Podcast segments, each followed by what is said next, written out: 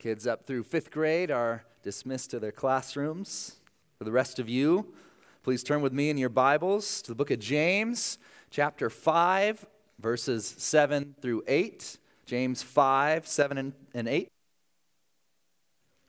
We are in the home stretch of the book of James here. We have, I think, three more weeks after this week in James. We'll have made it all the way through. And then we're going to have a two week Easter series. And then one week after that. And then guess what? It's May already. This year is flying by. I can't believe it. And in the month of May, we're going to be doing Mission Month a little bit different than Missions Month. Mission Month, talking about the mission of our church to make Christ known from our neighbors to the nations. And so, for the first two weeks in May, we're going to be talking about reaching our neighbors. And then the last two weeks of May, we're going to be talking about reaching the nations. Or, sorry, the second two weeks of May, we talk about reaching the nations. And then the fifth week of May, we're going to be commissioning our uh, two short term mission trips that are going to be going this summer. We have two trips. The first one is an adult trip that's going to Guatemala. And and uh, the second trip is a, a youth and parent trip that is going to Minneapolis. And I just want to throw out one more plug. We still have a spot or two left on our Guatemala trip. So if you've kind of felt uh, the, uh, I don't know, maybe you're thinking, eh, maybe I should go about that when we go on that. We announced that a couple uh, months ago, but you ignored that feeling. Well, allow yourself to feel the full weight of conviction. You should go. I'm talking to you. I don't know who the you is, but I'm talking to you. You should go. Uh, we'd love to have you if you're interested. Just uh, meet, just uh, reach out to me. You can email me or or meet with me after the service and uh, get you some more information about it. That's all I have to say about that. Uh, Jonas, uh, who preached last week, just wanted me to pass on his gratefulness to the way that you really made him feel welcomed and encouraged. Uh, he was so grateful to be able to, to preach and, and just really spoke highly of all of you, as I knew he would. I knew that you would do that and make him feel so welcome. So thank you for doing that. It's such valuable experience for guys when they're just starting out uh, in seminary and learning and honing that preaching gift. It is such valuable experience to actually get to practice it. And so thank you for uh, just the way that you encouraged him while he was here last week week. And I've been itching to get back to preaching. I've been itching to get back to James. And so hopefully you've made your way there to James chapter 5, verses 7 through 8. I'm going to read the passage and then we'll pray. James 5, 7 and 8. It says this Be patient, therefore, brothers, until the coming of the Lord. See how the farmer waits for the precious fruit of the earth, being patient about it until it receives the early and the late rains. You also be patient. Establish your hearts, for the coming of the Lord is at hand. Let's pray. Heavenly Father, that old rugged cross, so despised by the world, has a wondrous attraction to me, and that is because what Jesus has done for me, for us, for those who are in Christ. And We praise you for that, God. It's like David said, I pray that if there's anyone in this room who does not know you, who does not know the freedom that is found in leaving your burden at the foot of the cross, of our sin being nailed to the cross, and us not bearing it anymore, but Christ bearing the full weight of our sin and allowing us to be freed from the bondage if there's anyone who doesn't know that freedom, God, may, that know, may they know that freedom today, a freedom that only comes by coming to you in faith, not with a list of our accomplishments and the things we've done and the reasons why we deserve it. No, it's just in faith. I believe, yes, Jesus I believe that you died on the cross to pay the penalty for my sin, Lord. If there's anyone in here who has not yet prayed that prayer and does not know you, I ask that this would be the day of their salvation, Lord. And for all of us who are in Christ, as we look to this passage, God, I pray that we would be encouraged as we think about the coming of Jesus, one who's going to make all things right. So help me as I preach. Help us to be changed, be more like your Son. We pray all these things in Jesus' name. Amen. The world is messed up, but Jesus is coming back. I love you, Rock Prairie. You're dismissed. That's all. I, got. praise the Lord. No, not really. We got a little more to say, but not much more to say. That's what uh, we see in these, pa- in these verses this morning. That, if I just sum it all up in one sentence, that's it. The world is messed up, but Jesus is coming back. A couple weeks ago, last time we were in James, we looked at verses 1 to 6 of chapter 5, which was the scathing rebuke of the unrighteous rich. Now, Rich Waltz, I'm not talking about you, different unrighteous rich. We're talking about the rich people. Man, nothing for that. Sorry, I thought that was a funny joke. We're talking about the unrighteous rich people who were making a, their living on the backs of the workers that they were exploiting. And James is pr- pr- uh, pronouncing judgment on them. He says, Come now, you rich, weep and howl for the miseries that are coming upon you. It was pretty intense.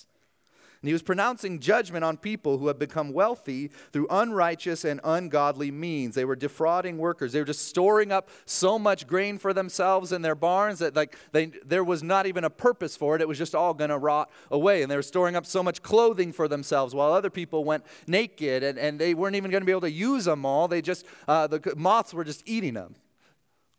So we have people going hungry and people going unclothed. And meanwhile, these rich people were exploiting those poor people and hoarding all these things for themselves.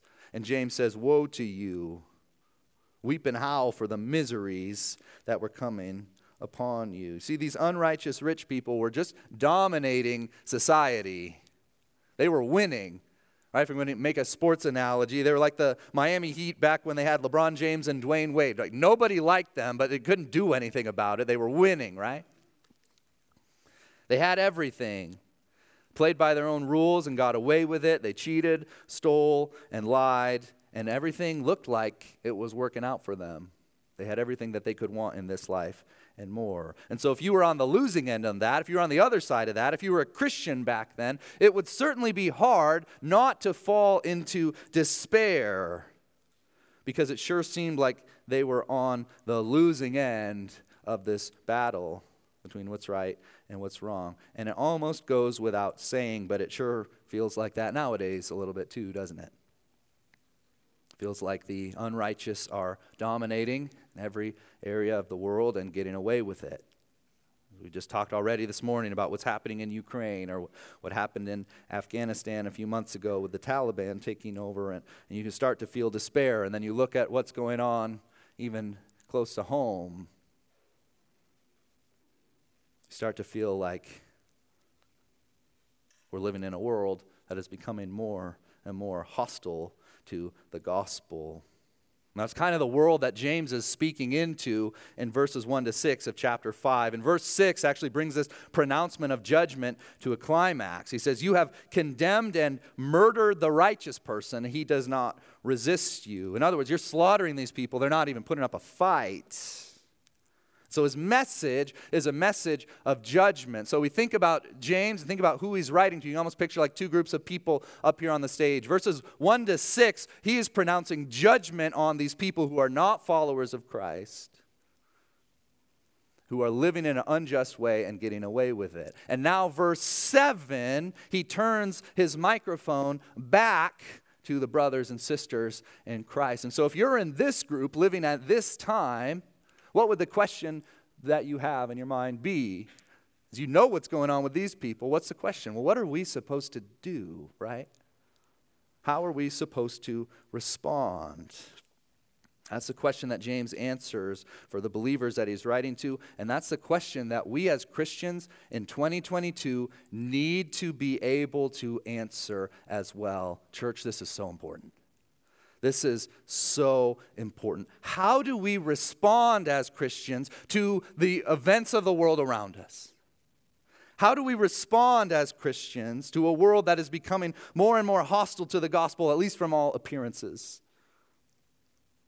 Where the teachings of Christ, in many ways, are falling further and further away from what is accepted? How do we respond when it feels like Christians are being marginalized at best and openly persecuted and even killed for their faith in some parts of the world at worst? What's our response to that?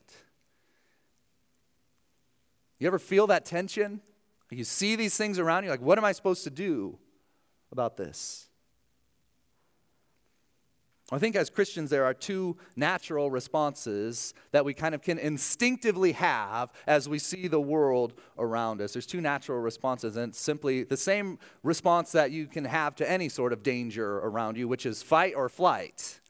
Right? You know about fight or flight. It's, it's kind of like the, the biological reaction that you have when you see danger in front of you. And depending on the danger, depending on your personality, you're going to kind of tend toward fight or flight. Right? It's like when my wife and I see a big old spider in our house, we have different responses. She's more of a flight person. I'm more of a fight person. Right? I, I get to feel manly about stepping on that spider and taking care of it. But if there's a snake, I don't know what your response is going to be. Mine's going to be flight, okay? I don't care how teeny the snake is. I'm running away from that thing. But when it comes to our response to the culture, I think that can be those can be the two natural responses we have as well. Either fight, you're not going to walk all over me, my rights. I'm going to stand up for myself. I'm going to fight back. The culture's going this way, not if we have anything to say about it. We're going to fight back and we're going to change things. We have that fight response. We're going to have the flight response, right? Pull back. Keep the world out. We just, Christians, we need to just kind of pull back, huddle together, don't interact with the world, and keep everything out. Both of these responses are natural, for sure. I get the inclination to both, but I would say that both of them are inappropriate. Nowhere in Scripture are Christians called to just completely disengage from the world. And nowhere in Scripture are Christians called to adopt a posture of like, we need to fight and take back what's ours. Not in the physical realm, not in the real world. We fight a battle, but it's not against flesh and blood, it's a spiritual battle. And so, if we're not called to run away and hide and shrink back from the culture, and we're not called to fight back either, what are we supposed to do? Two things the title of my sermon, and it's both of my points. I'm that creative. Two things be patient and stand firm. That's what James calls us to do. Be patient and stand firm. Be, first, be patient. Look at verse 7. Be patient, therefore, brothers, until the coming of the Lord. Be patient, therefore, brothers, until the coming of the Lord. Why patience? With all the things going on in James's day, why would James's first command be be patient? Answer because Jesus is coming back. Jesus is coming back. The verse isn't be patient, therefore, brothers, period. It's be patient, therefore, brothers, until the coming of the Lord. If Jesus isn't coming back, then patience doesn't make any sense. But if he is coming back, Patience is the only thing that makes sense. Now, how many of you are like big time, like wilderness campers? Like, if you could have your way, you just go out and camp in the wilderness for the week, like completely off the grid. Raise your hand. I know there's some of you in here, not very many. I'm not one of them. Uh, I am a Holiday Inn kind of guy. But uh, for those of you who are uh, wilderness kind of people, you can relate to this maybe more. But like, imagine that you're stranded in the wilderness, right? Something you've gone on this camping trip and something's gone horribly wrong. You're lost and you are stranded and uh, and you don't know what to do. What's what? How are you going to respond to that situation of being stranded in the wilderness? Well, you could do one of two things. You could either try and go find someone to help you, or you can stay put. What's going to dictate which response you choose? The answer is if anybody knows you're there, and if rescue is coming, if no one knows you're out there, no one knows that you're in trouble, then you better go figure out how you're going to get out of the situation on your own. But if you got one of these fancy GPS watches where you push the distress button and they send a helicopter right to your coordinates to, uh, to rescue you, then how dumb would it be for you to wander off, right? It makes no sense. The only thing that makes sense is to stay where you are because rescue is coming. That's why James says, Be patient until the coming of the Lord, because rescue is coming. Now, if I can even draw this analogy out a little bit further, as you wait for rescue in the wilderness, it might be hard. You might suffer a little bit. You might get hungry. You might get rained on. You might see one of those snakes that I'm so terrified of. You might suffer a little bit in the waiting, but that doesn't mean you run away. Even if you're suffering as you wait, the only thing that makes sense is to be patient until rescue comes. And that's what we're called to do as well. Be patient until the coming of the Lord because Jesus is coming back. Can I ask you a question, church? Do you know that Jesus is coming back? He's coming back. And sometimes I see the way Christians respond to challenges in the culture as if it's entirely up to them to fix things. It's not. Be patient. Rescue's coming. Jesus is coming back. Be patient. In fact, the next thing that James says is something that some of you have been waiting for me to put in my PowerPoint for three years. Be like a farmer. Some of you are like, Amen, finally, Pastor Mike. Be like a farmer. Look at what he says, the second half of verse 7. See how the farmer waits for the precious fruit of the earth, being patient about it until it receives the early and late rains. You also be patient. And the Palestinian climate is a little different than ours. They would plant in the fall and harvest in the spring, and they would need the early rains in the fall so that they were able to plant, and the late rains in the spring so that their crops would grow and they were able to harvest. And so these are, those are like the rainy seasons that would come every single year. Now, around here, I, uh, coming up on, not coming up on, I just passed three years being here now, and, and I still cannot figure out uh, what farmers are ever uh, wanting in terms of the weather. Like, I'm always like, I'll say, How can I be praying? Like, oh, well, we really need this rain to hold off. So then I pray for the rain to hold off. And then four days later, I talk to somebody, Well, we need some rain. It's like, I've been praying for it not to rain, and you're telling me you need rain. So I can never keep up with it. But the point is, if the rain doesn't come, there's not going to be a harvest, right? It's as simple as that. Now, there's a lot that a farmer can do preparing the soil and planting and spraying. But if the rain don't come, the crops ain't going to grow. It's as simple as that. You can worry about the rain all you want. Some of you worry more than others. You can worry about it all you want, but your worrying isn't going to make the rain come. We can't do anything about it, right? We haven't invented a weather machine yet.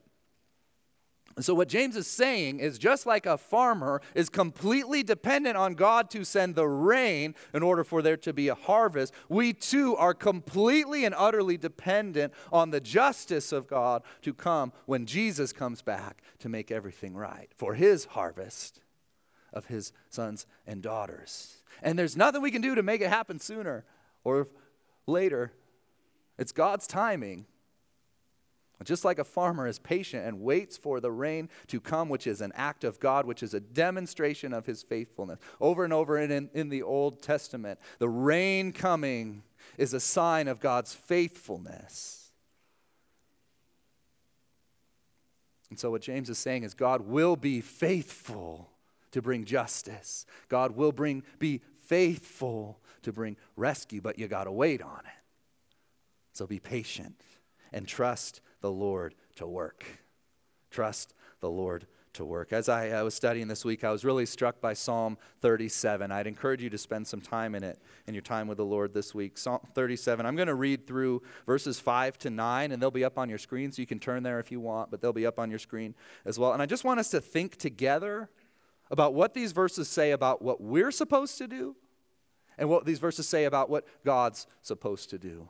When we see injustice in the world, when we see unrighteousness winning, when it feels like we're in a hostile world to God, this psalm tells us some things that we're supposed to do and some things that God's supposed to do. So look, starting in verse 5, says this Complete, Commit your way to the Lord, trust in Him, and He will act. Who will act? Say it. He will act.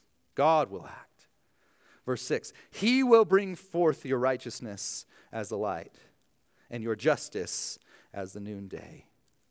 Whose job is it to vindicate you, to bring justice? Is, is it your job? No, it's God's job. What should you do? Verse 7 Be still before the Lord and wait patiently for him. I think James was thinking about this psalm when he wrote this passage. Be still before the Lord and wait patiently for him. Now, I'm pretty good at running around in a panic before the Lord and freaking out before him. Maybe some of you are too. Be still before the Lord and wait patiently for him. Fret not yourself over the one who prospers in his way, over the man who carries out evil devices. Don't worry about those people who seem like they're winning. Refrain from anger, forsake wrath. Fret not yourself, it tends only to evil. Let God be God. That's what he's saying. Now, I think there will certainly be righteous anger that we feel on the behalf of the oppressed.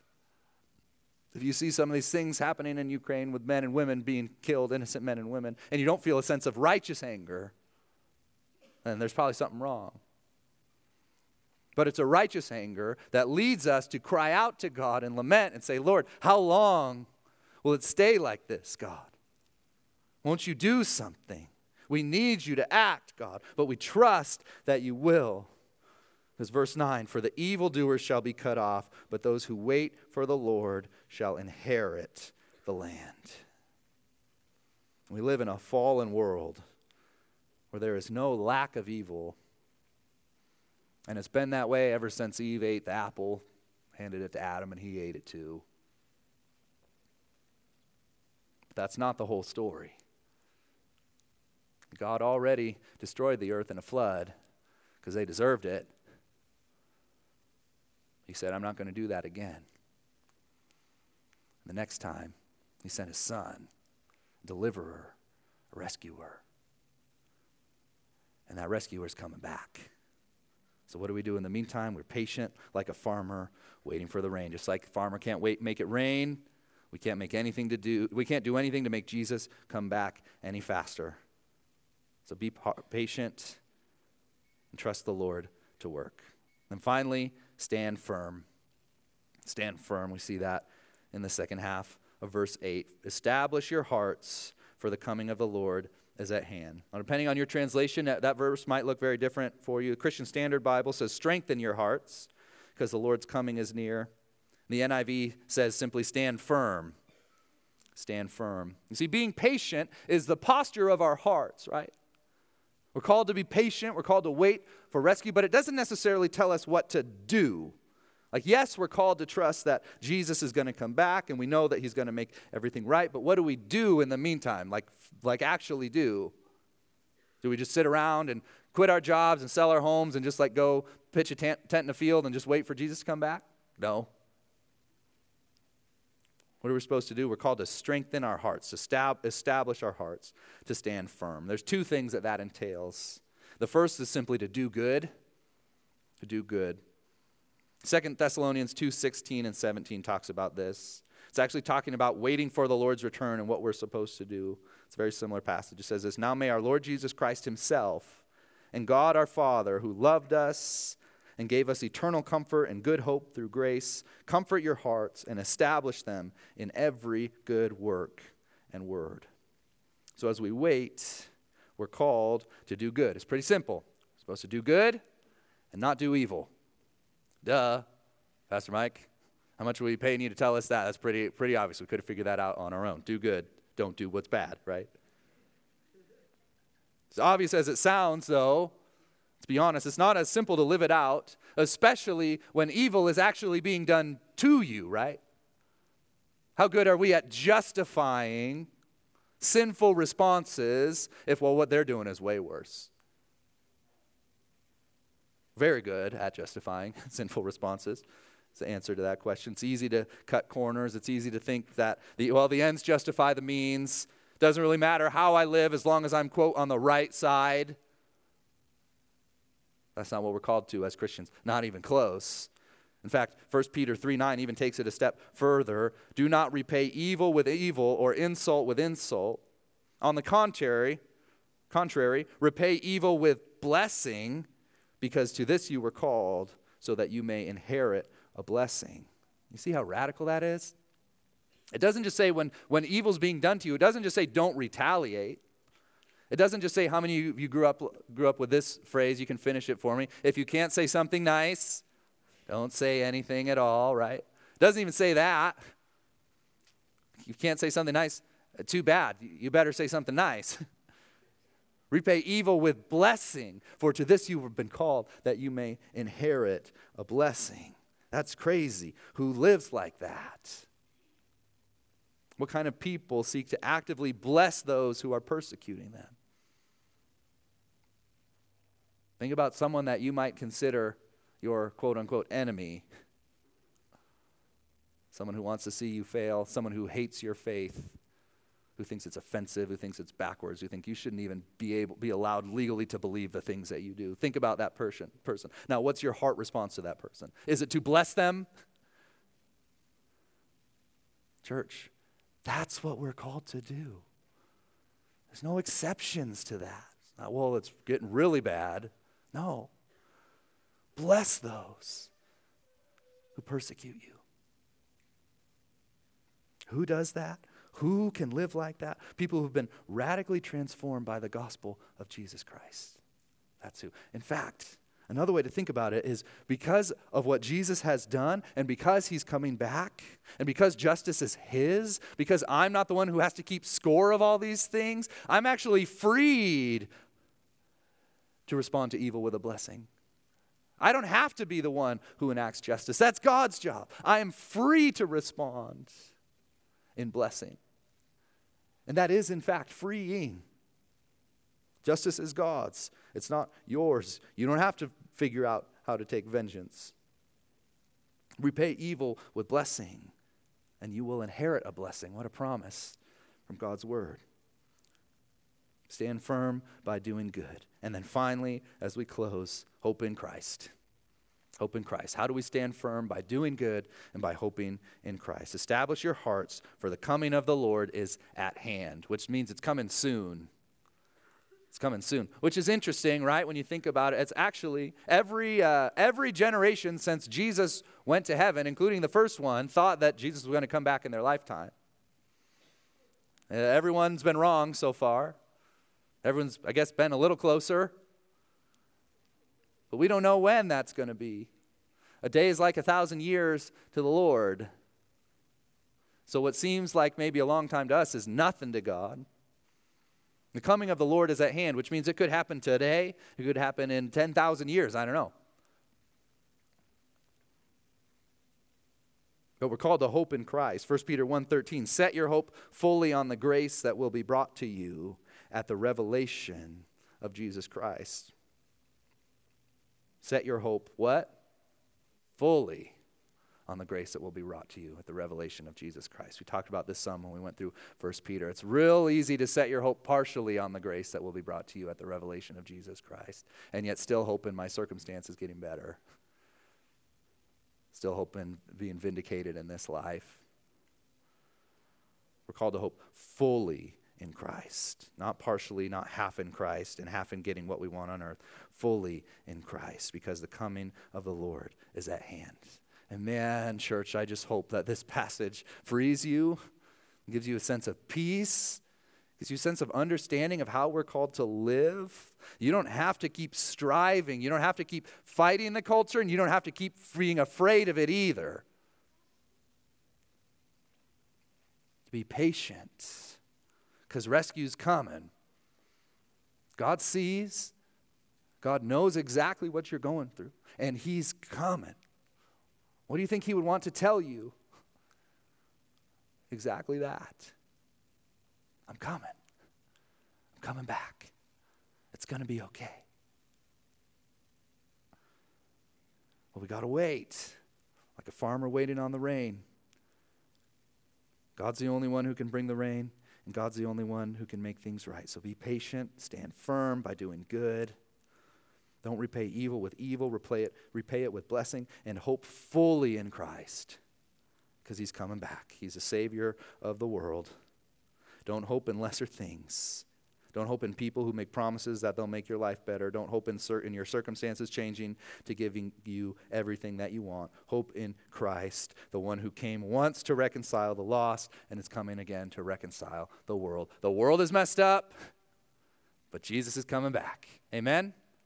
Amen? Let's pray. God, what a hope, what a sure hope we have